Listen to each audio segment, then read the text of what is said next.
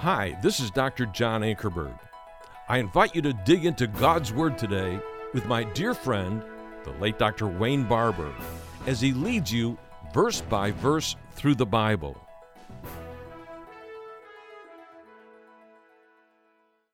Well, would you turn with me this morning where we're starting? Started uh, six weeks ago, at least, in Hebrews chapter 8 and verse 6. We came across a word that we all need to understand. We read these verses many times and we just don't seem to, to get the depths of it. We're studying covenant because it surfaces in verse 6 of Hebrews chapter 8, talking about the high priesthood of our Lord Jesus Christ. And it says in verse 6 But now he, Jesus, has obtained a more excellent ministry by as much as he is also the mediator, one who stands between, of a better covenant, which has been enacted on better promises. Now, we've been looking at what this covenant is. Covenant relationships, it's a lost language in the 21st century.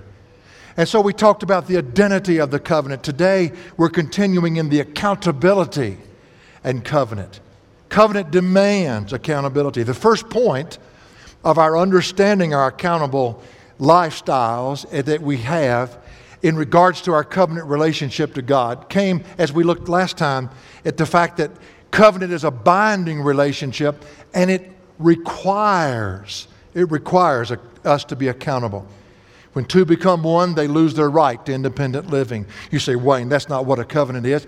Ask your wife what a covenant is. Ask her about the vows that you made to her when you entered into covenant with her. You lose your right to independent living and you enter in to the brand newness of life. And we saw this last time. That was our message last time. It's a binding relationship. That was point one that we're going to look at point two today. No one enters, no one that understands covenant enters into covenant with a flippant attitude.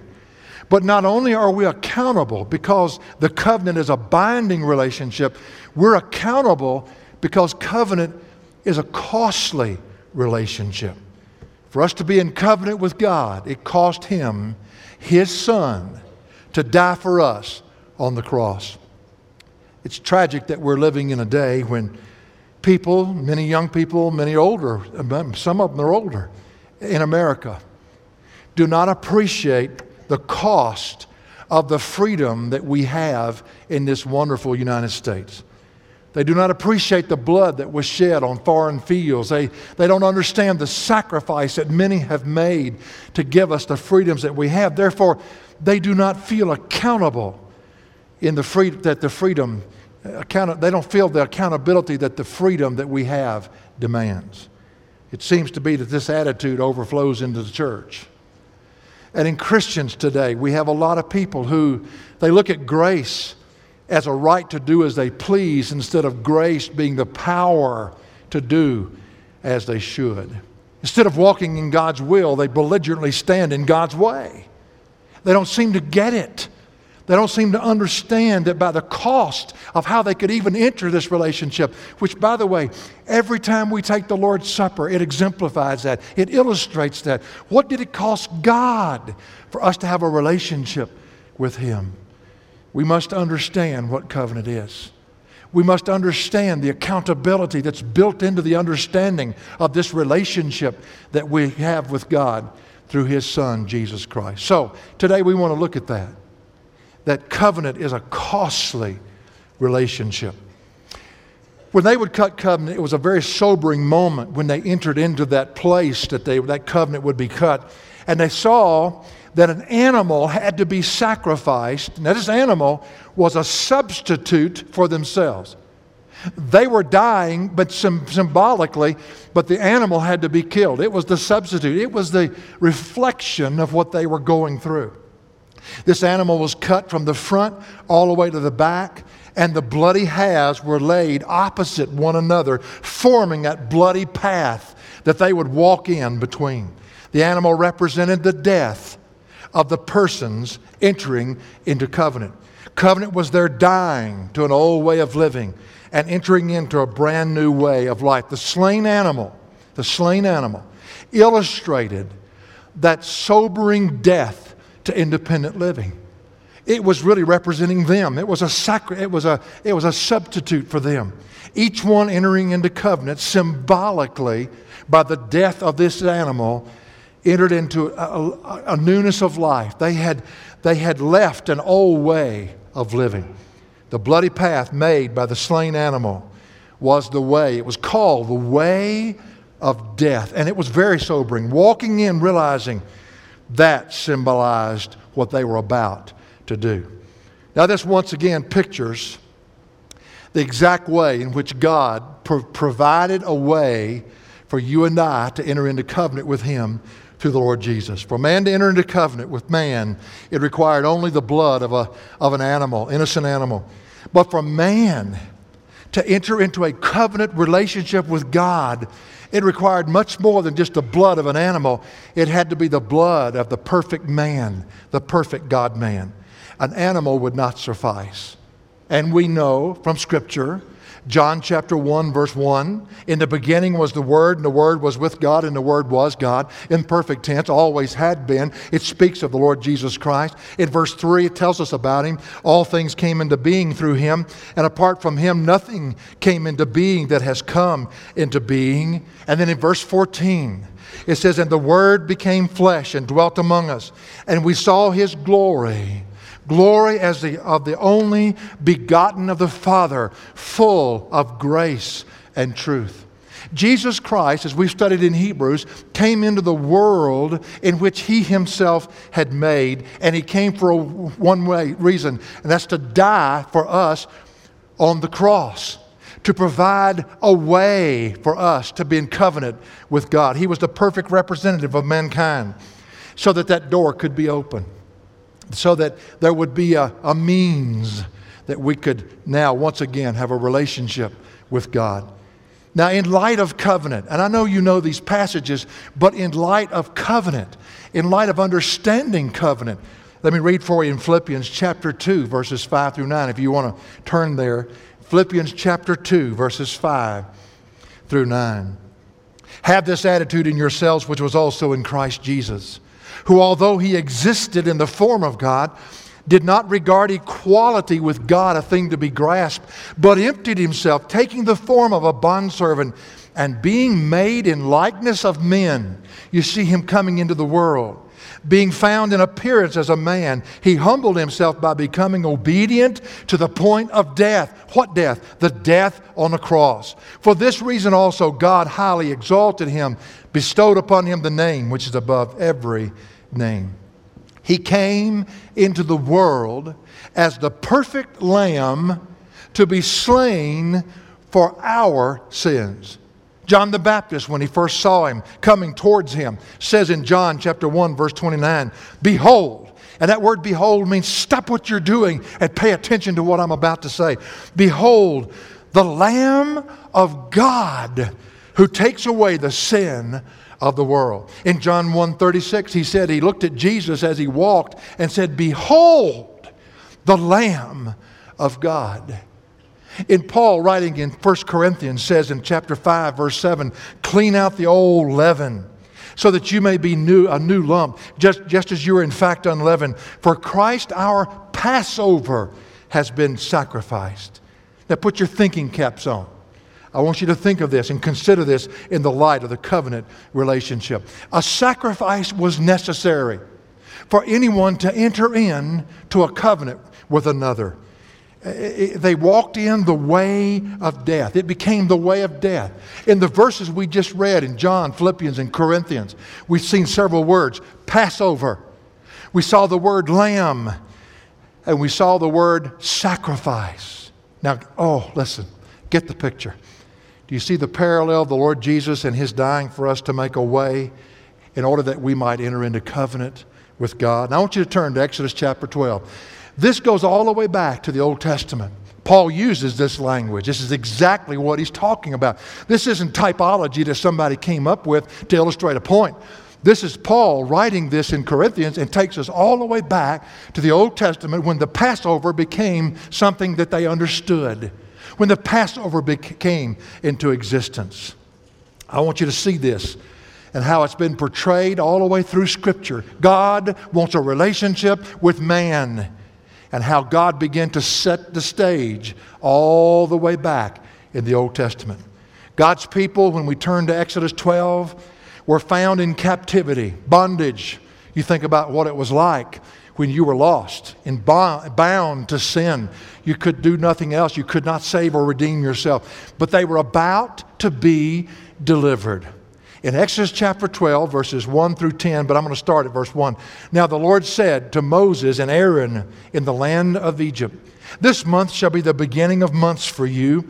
It is to be the first month of the year to you. Speak to all the congregation of Israel, saying, On the tenth of this month they are each one to take a lamb for themselves, according to their father's household, a lamb, careful attention now, a lamb for each household. Now, it's very significant the tenth day of the month. This was the beginning of their religious calendar. But the 10th day of this first month, the Jews called the first month Abib. And then later on, after the Babylonian captivity, it was called Nisan. And so this began a brand new calendar for them. They're about to be delivered. There's a brand new day coming. This was the beginning of that religious calendar. It was in the spring of the year. They estimate that there were 250,000 households in that Egyptian slave camp, all made up of Hebrews, but it was uh, 250,000 households. Now, if you take a lamb for each household, then you're going to have 250,000 lambs that were just about to be slain as a sacrifice in order that a deliverance might occur. In verse 4, now if the household is too small for the lamb, then he and his neighbor nearest to his house are to take one according to the number of persons in them. According to what each man should eat, you are to divide the lamb. Now, if you had a small household, you go next door and you get in with them. The point is that the whole lamb was to be eaten and no household was to be left out. The household may be too small for the lamb, but the lamb is not too small for the household. Now, not just any lamb would do. What kind of lamb are they to eat? He says in verse 5 Your lamb shall be an unblemished male, a year old. You may take it from the sheep or from the goats. Now, they would examine these lambs so that there was no spot or wrinkle, no blemish, as they even examined their eyelids.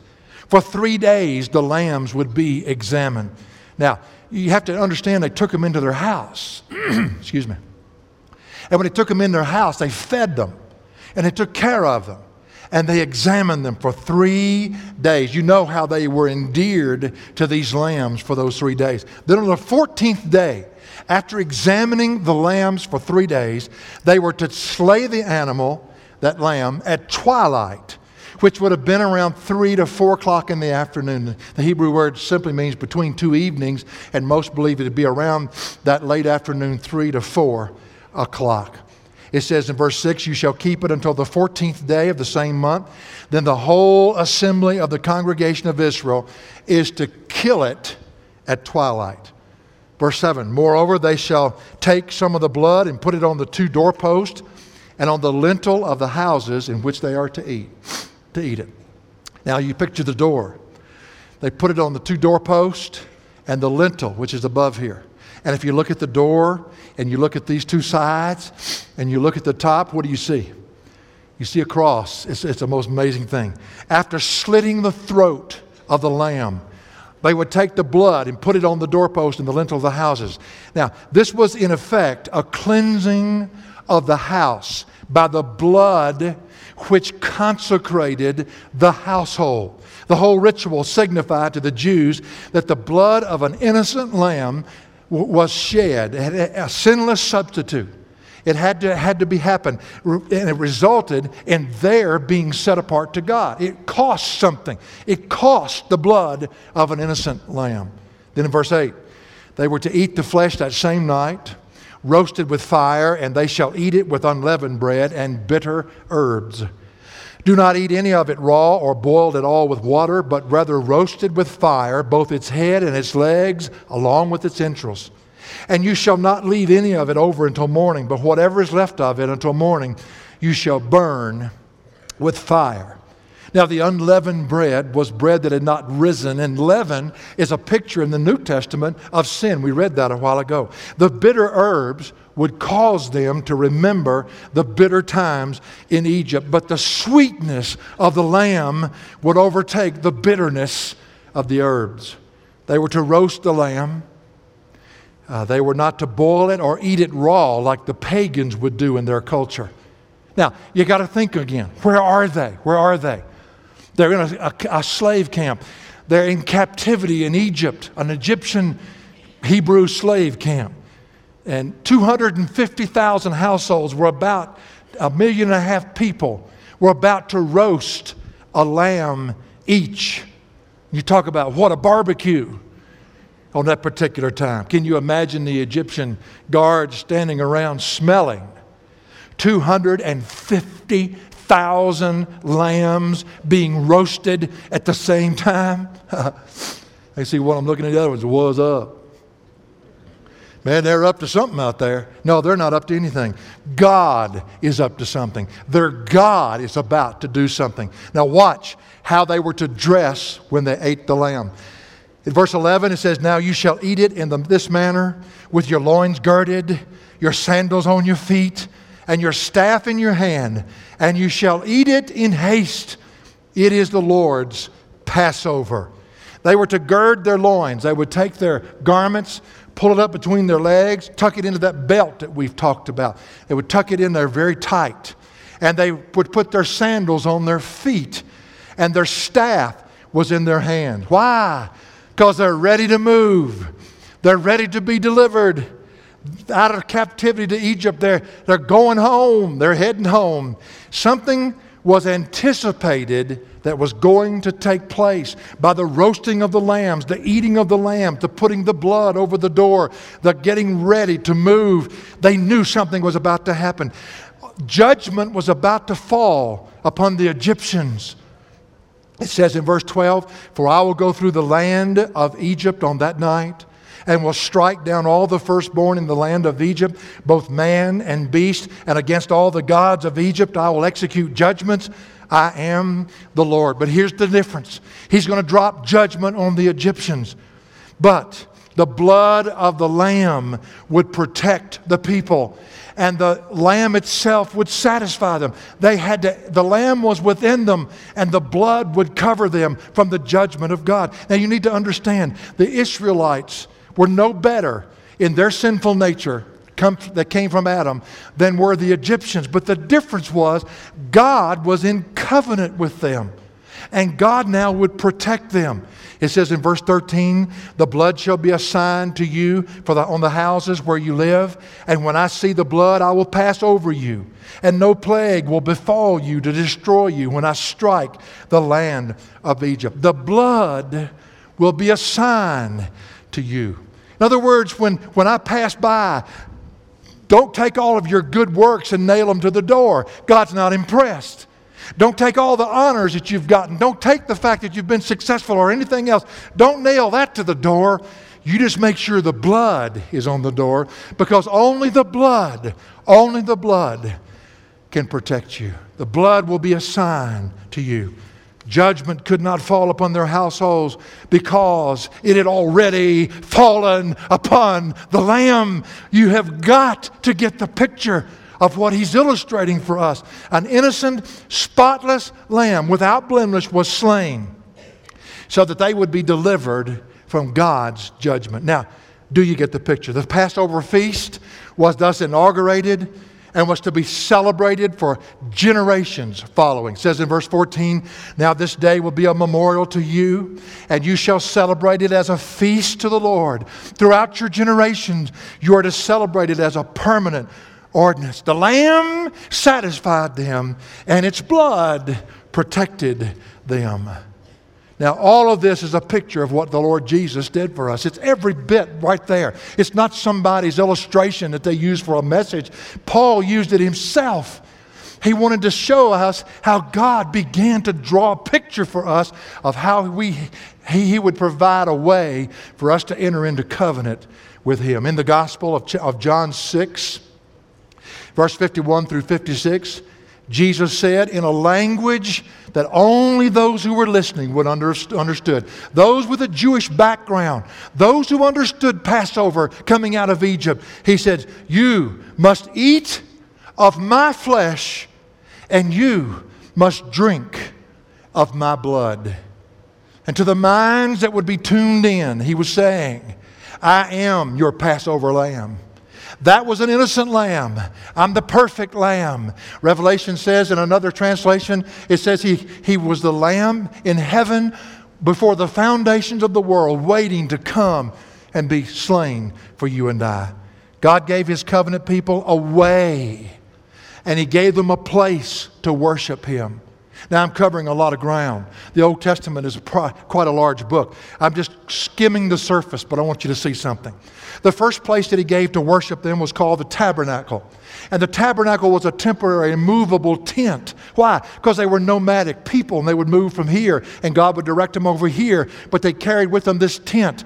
And inside that tent, they had an outer court, they had the, the brazen altar, the laver, the holy place that you entered into, and then the Holy of Holies that only the high priest could enter one time, once a year, behind the veil. Later on, they built a temple that was on the same model. There was a veil. That veil that separated the holy place from the Holy of Holies was eight inches thick. They said two oxen could not pull it apart. And it, what it was, it represented our sinful flesh. And it kept man from ever going behind that because behind that veil was the Ark of the Covenant. And that's the picture of the presence of God. It's a picture of the Lord Jesus Himself. And that's where the priest, the high priest, once a year could go in and represent all the people. And when he went in, he would sprinkle blood over the mercy seat, and God's fire would be there, His visible presence, and they would meet with God but that's as close as they could get. The people couldn't go in, the other priests could not go in, only the high priest. Once a year, the blood that protected him when he entered in, just like the blood protects us. The veil was a picture of man's sin that, that separated him from God. Israel as a nation split. You know, people have a tough time getting along. I guess this is where we got our roots. Division, division, division, division. Divide and conquer. And so they split. Ten of the tribes went north, and they kept the name Israel, who were destroyed by the nation of Assyria. In fact, they never had a good king recorded. The two other uh, tribes to the south went to the south. That was Judah and Benjamin. And they went back to Jerusalem and back into the land that God had given them. And, and they were called the tribe of Judah. But they went the way of their big sister, idolatry and other things. And so God put them into captivity, took them out of their land. He had already told them in Deuteronomy, if you don't honor my covenant with you, I'll take you out of your land. And he did. For 70 years, they were in captive over in Babylon, who was later taken on by the Medo Persians and the Greeks and the Romans. After 70 years, they came back to their homeland. And when they came back, they rebuilt the temple but it was nothing like the first temple. In fact, one of the Old Testament writers says the priest would weep openly when they saw what was built compared to what they had before. Rebellion after rebellion finally caused God to just withdraw his visible presence. The fire in the temple just simply was taken out. And from Malachi to Matthew, there was a period of 500 years of, they call it the period of darkness. 400 or 500 years. They call it the period of darkness. But worship went on, if you want to call it worship. They went through the motions in the temple. Their feasts were still active. Now they were no longer a nomadic people. And one of the things required for sin was a sacrifice of an animal. And so they did not raise their lambs to be sacrificed anymore, to take to Passover once a year. Others raised them, and they brought their lambs that they had raised without blemish. They brought them outside of Jerusalem. They were not allowed to sell inside the city, so they would put these Passover lambs, temple lambs, they would put them outside the walls of the city. Some people say it was in the fields of Boaz. But people went out to the fields to purchase the, the Passover lambs. not like it used to be, but they would go purchase that lamb. And we read in Luke chapter 2, verses 8 through 11. In the same region, there were shepherds staying out in their fields and keeping watch over their flock by night. And an angel of the Lord suddenly stood before them, and the glory of the Lord shone around them, and they were terribly frightened. But the angel said to them, Do not be afraid, for behold, I bring you good news of great joy, which shall be for all the people. For today, in the city of David, there has been born for you a Savior who is Christ the Lord. That's my opinion from my study. And I, somebody could argue with me and maybe win. I don't win many arguments, but it's my opinion that these shepherds were the special shepherds who tended the temple lambs. And if I'm right, is that not incredible that the angel came and said, Listen, I know you've got the temple lambs that you're going to sell for people to sacrifice at the Passover, but the lamb, the lamb of God has come into the world. Your Savior has come into the world. God has come. John, as we read, called him the Lamb of God. In Matthew 21, Jesus went up for the feast of the Passover. What? This is in the last moments of the days of his life. He told his disciples when he to go fetch a donkey. They said, Where are we going to get a donkey? He told them, said, This man, go to this man, he'll know what you're talking about. They brought him a donkey. Matthew 21 and verse 6, the disciples went and did just as Jesus had instructed them. And he rode into the city. As he rode into the city, people were saying, Who is this man? And Matthew 21 11 says, And the crowds were saying, This is the prophet Jesus from Nazareth in Galilee. By the way, when he rode in, he went into the city on four feet. You missed that. A lamb has four feet. I submit to you this was on the 10th day of the first month of their religious calendar. In fact, I submit to you it was on the exact day Daniel prophesied that he would be in their midst, all the way back in the book of Daniel.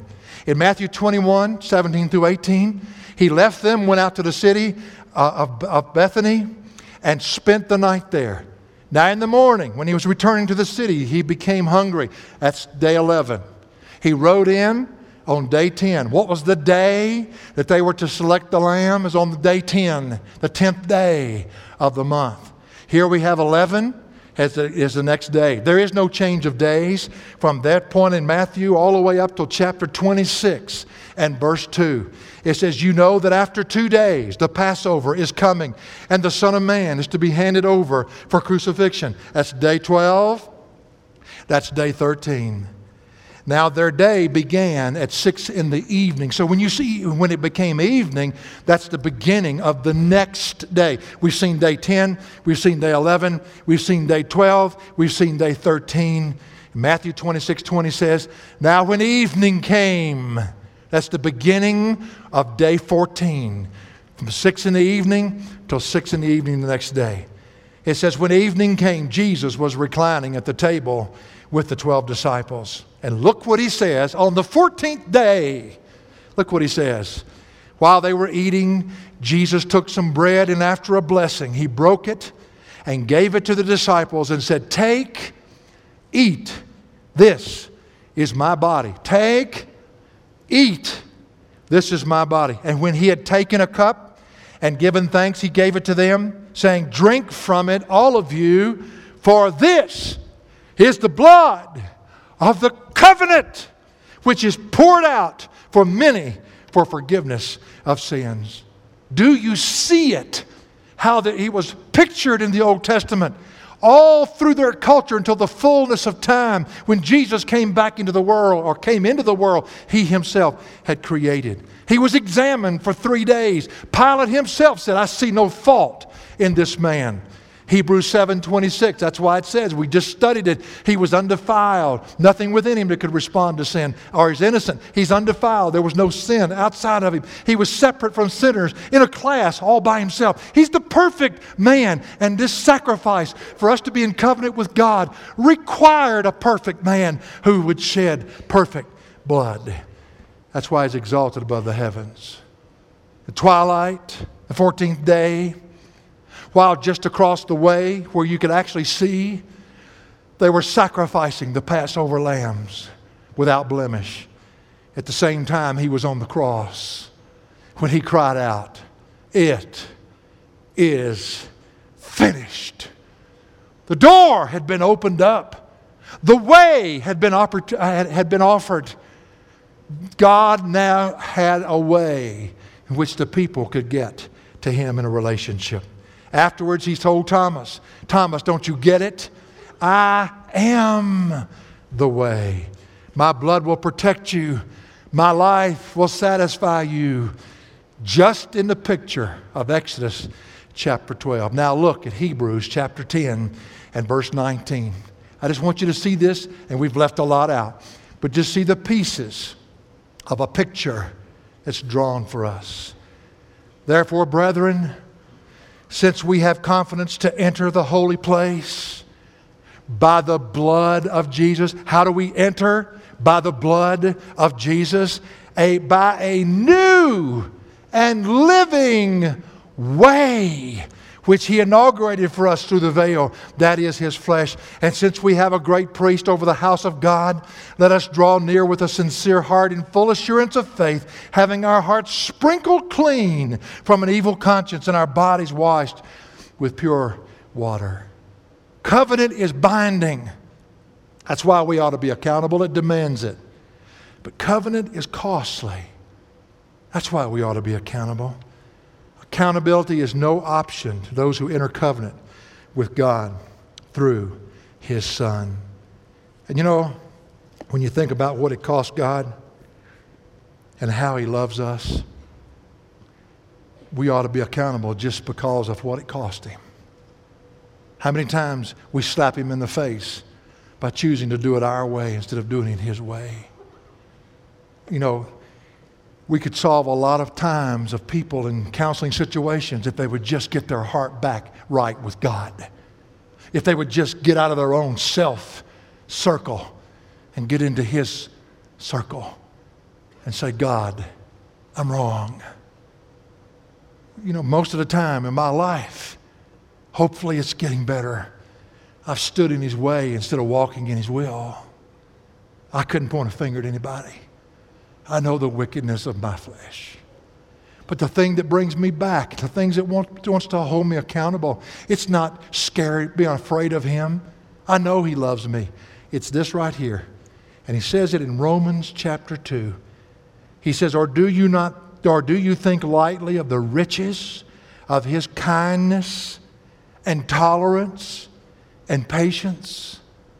You know, for us to walk in covenant, it doesn't take many, many brains to figure this out if He's done this and continued to love us over and over and over and over again, that in itself demands accountability on our part.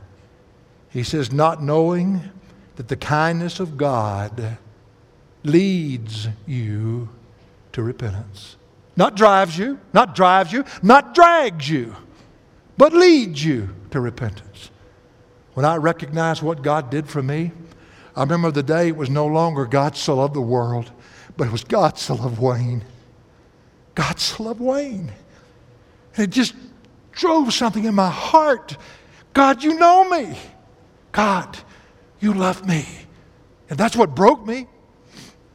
And that's what breaks me continuously in my life. Wayne, I love you, son. Did you know that right now, as a believer, you cannot do one thing to cause God to love you less, but you cannot do one thing to cause God to love you more? He just loves you. And because of that love, it should melt every defense we have. It should melt every ulterior motive that our flesh comes up with. It should melt every dissentive thought or word that we wanted to say. It should disarm us completely, bring us to our knees and hold us accountable to say yes to Him. The problem is, covenant language has been lost a long time ago. Have you entered into covenant? Only His blood protects, and only His life satisfies. Only His blood protects you, and only His life satisfies you. Have you entered in the way, the way of death? Jesus is the way, He's the sacrifice. He offers you a way to walk into a newness of life.